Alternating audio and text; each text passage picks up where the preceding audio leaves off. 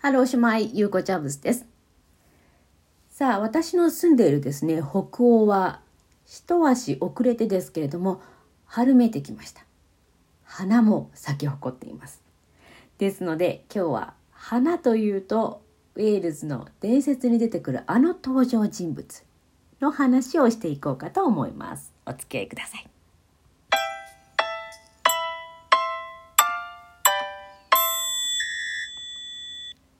毎日コツコツウェールズ探し、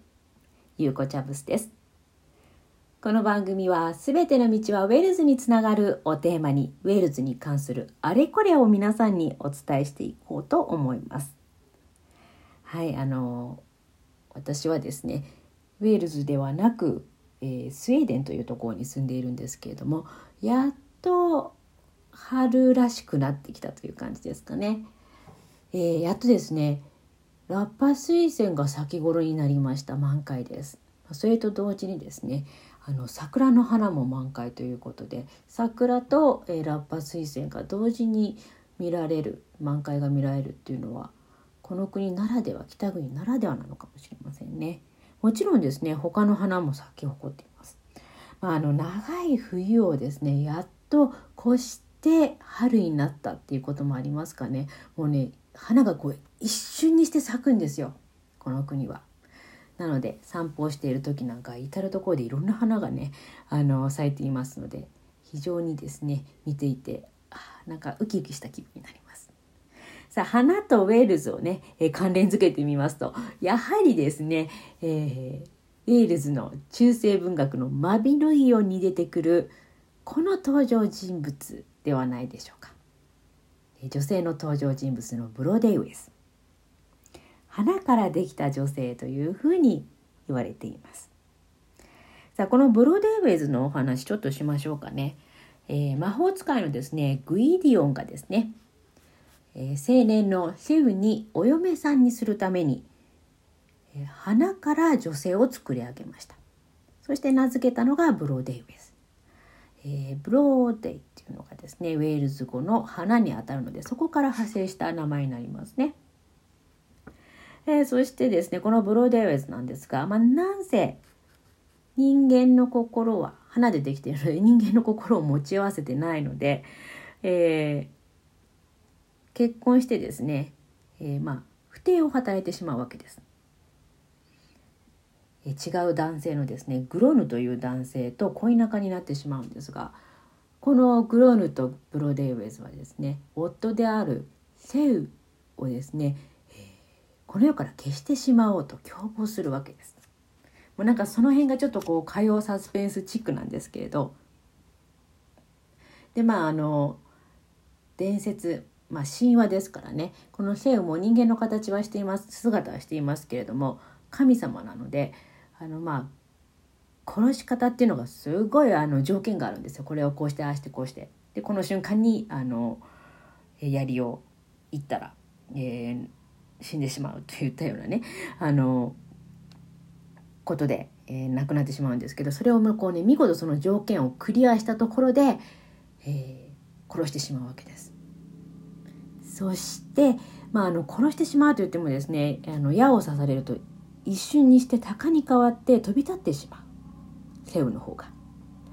えそしてこれを知った、えー、ブロデーウェイズの生みの親である魔法使いのグイディオンが、えー、まあ、森に行ってこの鷹を探すわけですね。でやっと見つけたところでセウを魔法で人間の姿に戻します。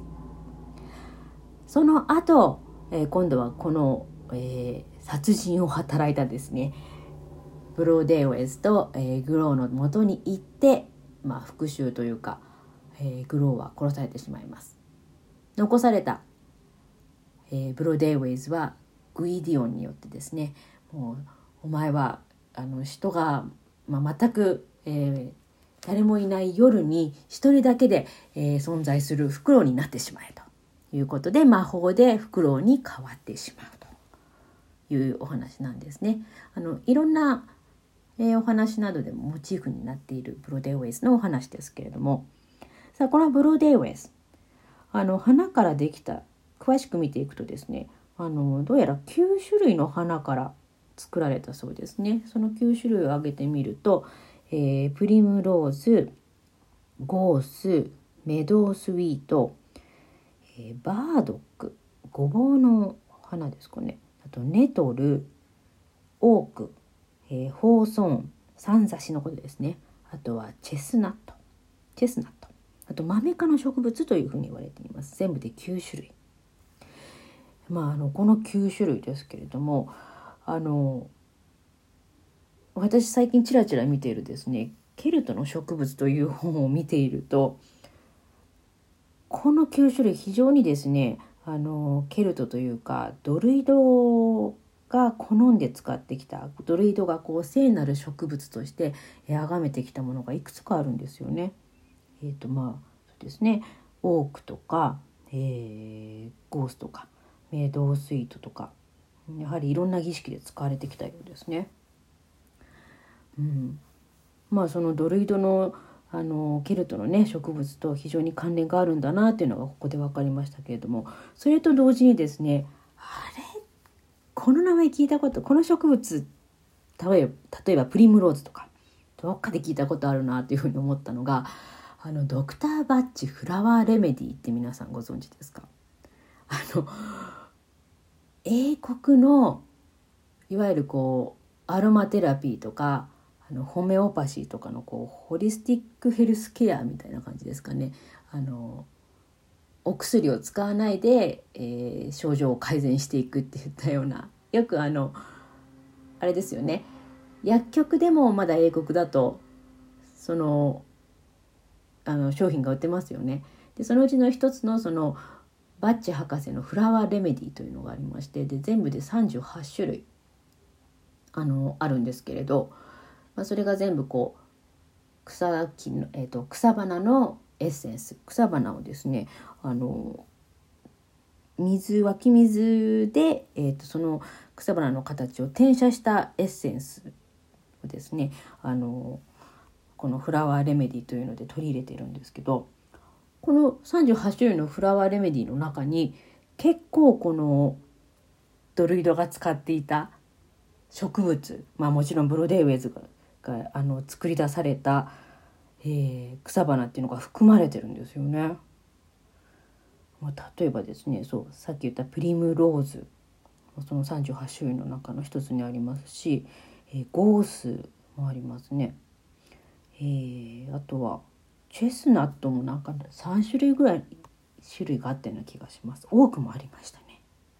であのとなるとバッチ博士っていうのはもしやウェールズ絡みの人なんじゃないかと思いまして調べてみました。はいあのこのね、えー、バッチ博士エドワード・バッチ医学博士です。1886年にバーミンガムのモーゼリーで生まれています。なのであの実はウェールズ出身ではないんですね生まれは。で、えー、どうしてこのフラワーでレメディというのをね作ろうかと思ったかと言いますと、えー、彼はですね31歳で胃がんの宣告を受けるんですね。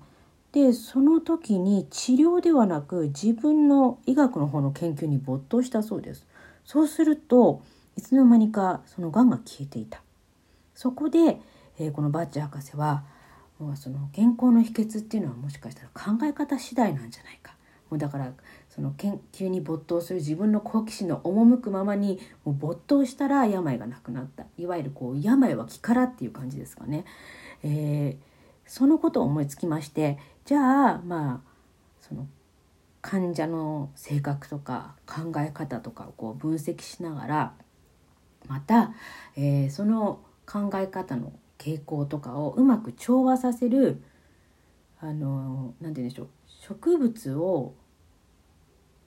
まあ、植物の特徴をうまくその考え方とかと調和させてみることはできないだろうか植物の力をですね植物の特徴をあの自分人間の体に取り入れてうまく改善できることはできないかなというふうに考えたんですよこのバッチ博士は。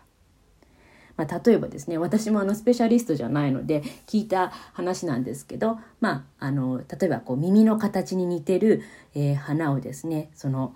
ボールに水を汲んできて、えその花を浮かべて直射日光を与ええー、で直射日光であの水にそのエッセンスを転写させる。でそれを例えばこう頑固な人聞く耳を持たないっていったような傾向がある人に、えー、まあ、飲ませると心を開くように人の話を聞くようになるといったよねなんかそんな感じなんですよ。そういうことができないかというふうにこのバッチ博士は考えます。そしてそれに合った植物を探し始めるわけです。はい、そして出来上がったのが1928年、えー、このフラワーレメディの第1号、えー、インパチェンスという植物と、えー、ミムラスえそして、えー、クレマチスというねこのね3つの、えー、フラワーレメディがなんとバッチ博士ウェールズで完成させるんです。ウェールズのですねクリックハウェルというところに滞在中にこの植物で、えー、転写させたものフラワーエッセンスを誕生させます。なのでこの一番最初の、えー、フラワーレメディはの、えー、湧き水このウェールズのものだったんですよねクリックハウエルっていうのはあのアスク川のほとりにありますのでまあそうなんじゃないかなというふうに思います。そしてねこのエドワード・バッチ博士自身、えー、文献を見るとですね自分はウェールズにルーツを持っているんじゃないかというふうに語っています。